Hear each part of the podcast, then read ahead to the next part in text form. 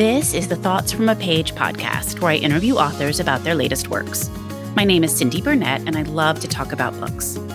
For more book recommendations, check out my website, thoughtsfromapage.com, and follow me on Facebook and Instagram at Thoughts From a Page and on Twitter at Burn555555. I want to say thanks to author Judith Little for sharing my podcast on her social media platforms this week. The continued sharing by everyone is really helping my show continue to grow. I very much appreciate it. Today, I am interviewing Madeleine Henry about The Love Proof. Madeleine started her career at Goldman Sachs.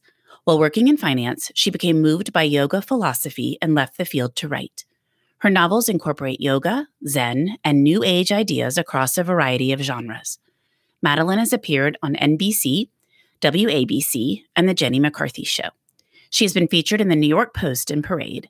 She graduated from Yale in 2014, and she shares more information about her life on at Madeleine Henry Yoga and about her upcoming third novel on at Food Fight Book.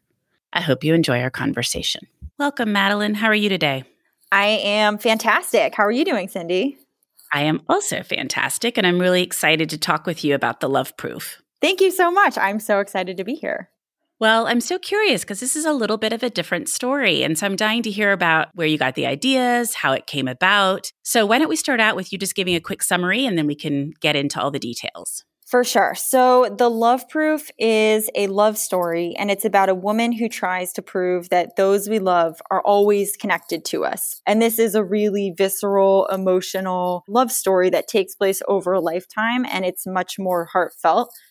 Well, I was just fascinated by the physics of your story, like bringing physics into the story and how you came up with that idea and the idea of time, all of it. I just thought it was very interesting.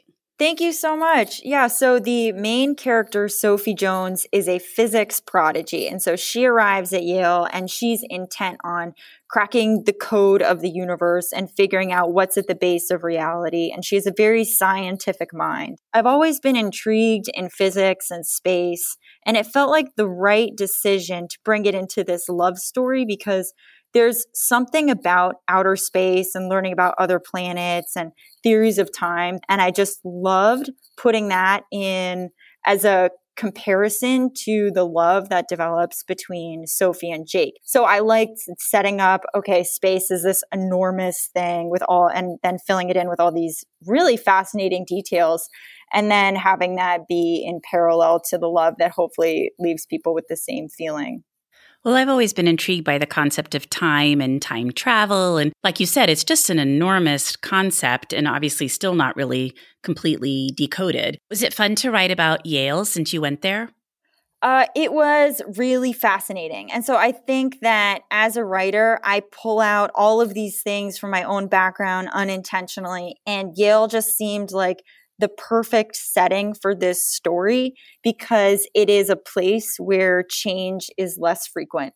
And this story is all about enduring love. It's about love that does not change over a lifetime. And I thought that uh, having that story be set at a place that is such a landmark that reveres tradition and the past with history classes, I thought that was just a perfect place to put this story. That's interesting. So you've clearly thought through all of this. What do you hope your readers take away from your book?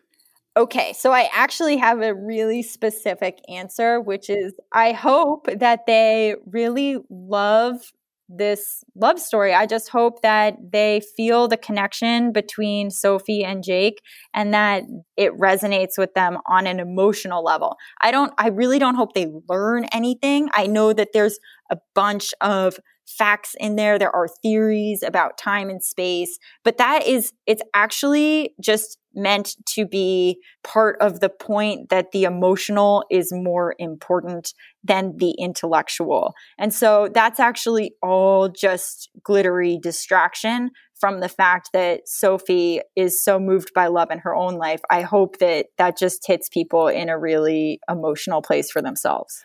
I love that. And I love that you've really thought through these things because I get a wide variety of answers on that. But some people, I'm not sure, have really pondered that question, which is totally great. But it sounds like you've thought a lot about it.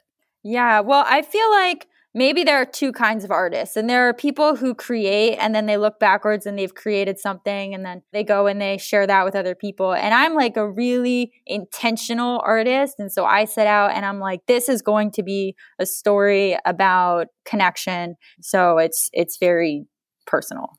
So what does your writing process look like? So I try to be as consistent as possible. I think that my overarching belief is that great things happen over long periods of time where you invest consistently over that time. And so I get up every day and I treat it like an office job, which is funny because it's like this really emotional, artistic, creative thing that happens while I'm literally sitting at a desk with my computer. And what I'm writing is like this the most emotional thing ever. So it's it's a funny juxtaposition, but I try to be consistent. Like I show up, I like clock in, like time salute, and then I don't pressure myself to have anything good fast. I just really believe that time is the secret ingredient to high quality art. And so I just know that if I keep coming back to it with however many hours at, at, a consistent pace, something great will emerge. So my process is really sort of myopic and consistent and boring, but I think it works for me. Do you get your initial draft done and then go back and edit? Or does it, it sounds like maybe instead you really rework each section as you're working on it? Absolutely. So when I'm writing something, it dominates my thoughts. And so I go linearly. So when I redraft, I start over again at the beginning. And then it's a very all consuming process until I get through to the end again. So I, I take it very seriously and with the holistic view that way. Well, then you must have to sort of make notes. So you get like halfway through the book and you do change some big part. You must have to kind of remind yourself, okay, that's going to change what I did in chapter two or chapter four. Oh, for sure. And so I'm working on my third novel right now. And I just decided on a twist toward the end. I'm like, okay, well, here now we got to go do some foreshadowing. And so you tweak one little thing and uh, you got to rework the whole web. Did you have a character that you enjoyed writing the most in the Love Proof? I really loved writing about Sophie because she's she's really a fascinating character. She has this laser brain, which is funny when you write about someone who's a lot smarter than you are because you kind of have to make it work somehow. And so she's a lot smarter than I am, and she can do insane computations in her head. She's insanely well read. She develops much earlier. And yet she has this depth of emotion which matches her intellect. And I think that's a really fascinating combination and she faces this really interesting dilemma, which is okay, do I use my intellect as all the adults around me are encouraging me to do to solve the mysteries of space and time and to answer specific questions about time? Or do I enjoy day to day with this man named Jake? And she faces that question, and it doesn't exactly go the way she wants to. But I found her contrasts to be really fascinating. And I found her to be very good. And so I just thought, okay, not only are you interesting, but you're morally good. So I was very happy to to write about her. Well, how did you come up with the title for this one?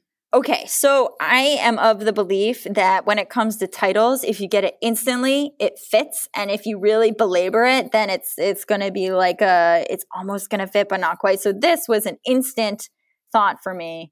And I love it because it's very simple.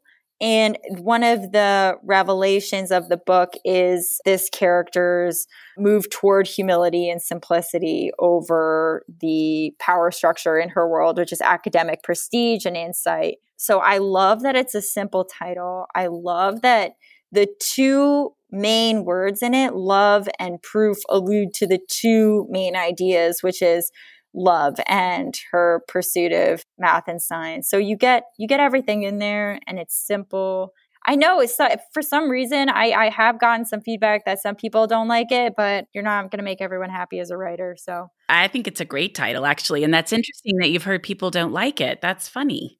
Yeah, I guess maybe it can oversimplify what the book actually gets into because the conceit of a love proof is kind of trite. But that's the point. It's like she's she's anti-intellectual. She's anti your power structure and she just wants to be with the man she loves. And I think that's really cool. Yeah, that's always a fine line. You know, people have these great gifts, and whether they're going to sort of give over everything and use their great gift at the sacrifice sometimes of their happiness, or whether they're going to realize there are a lot of other people with equally great gifts, and I'm going to go ahead and make sure I remain happy and live my life in a content way.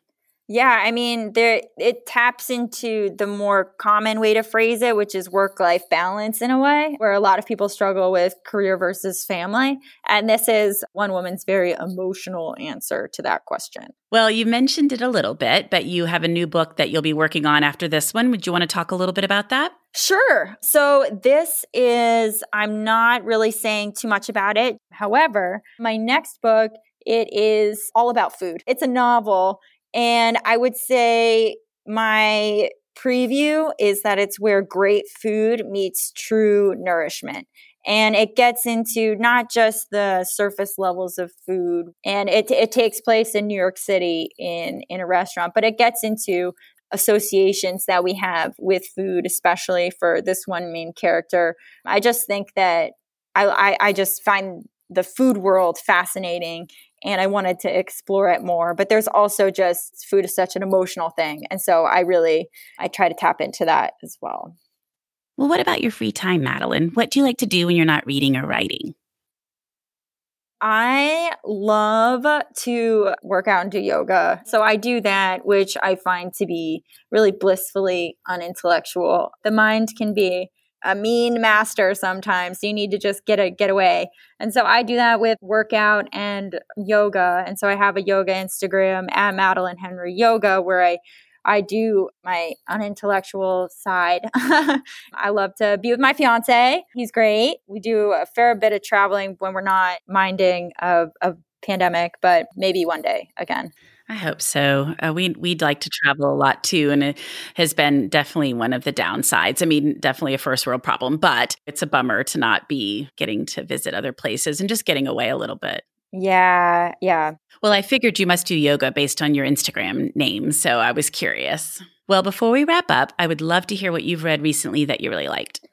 Okay, so this is a very easy question because I recently did a road trip down to South Carolina and had the most amazing audiobook experience with Beach Read by Emily Henry. This book is fascinating to me because I look at the cover and it's bright yellow and it has these bubble letters and I'm like, okay, like I have no expectations. And then my mind was blown because I thought there was such emotional depth. I was fascinated. It's about two writers. One's literary fiction and one is rom com, and they have a challenge to write in the other genre. And I didn't know that going into it. I didn't know anything about it, but I felt such love. Um, I felt their love. It was real. It was deep. And I just, I thought it was going to be from the cover. I didn't expect to go that deep. And I, I went there and it was amazing. Well, and it's so funny at times. Like, I just love that idea that she is teaching him the rom coms and he's teaching her literary. So she's like, you know, everything's got to die. And I thought it was a very clever take on all of that. Absolutely. And she wears her give up pants. I mean, come on, that's hilarious. Yeah. A lot of tongue in cheek stuff. It was a fun read. So, anything else? I mean, that was the last book I read. And right now I'm reading This Time Next Year by Sophie Cousens and loving that as well. I loved Beach Read, and I have definitely seen the others. So those are both great recommendations. Well, Madeleine, I really appreciate your time. Thanks for coming on the Thoughts from a Page podcast. Oh my God, anytime. Thank you, Cindy. Thank you so much for listening to my podcast. If you like this episode, and I hope you did, please follow me on Instagram at Thoughts from a Page, tell all of your friends about the podcast, and rate it wherever you listen to your podcasts. I would greatly appreciate it. Madeleine's book can be purchased at Murder by the Book, where I work part time, and the link is in the show notes. Thanks to KP Regan for the sound editing, and I hope you'll tune in next time.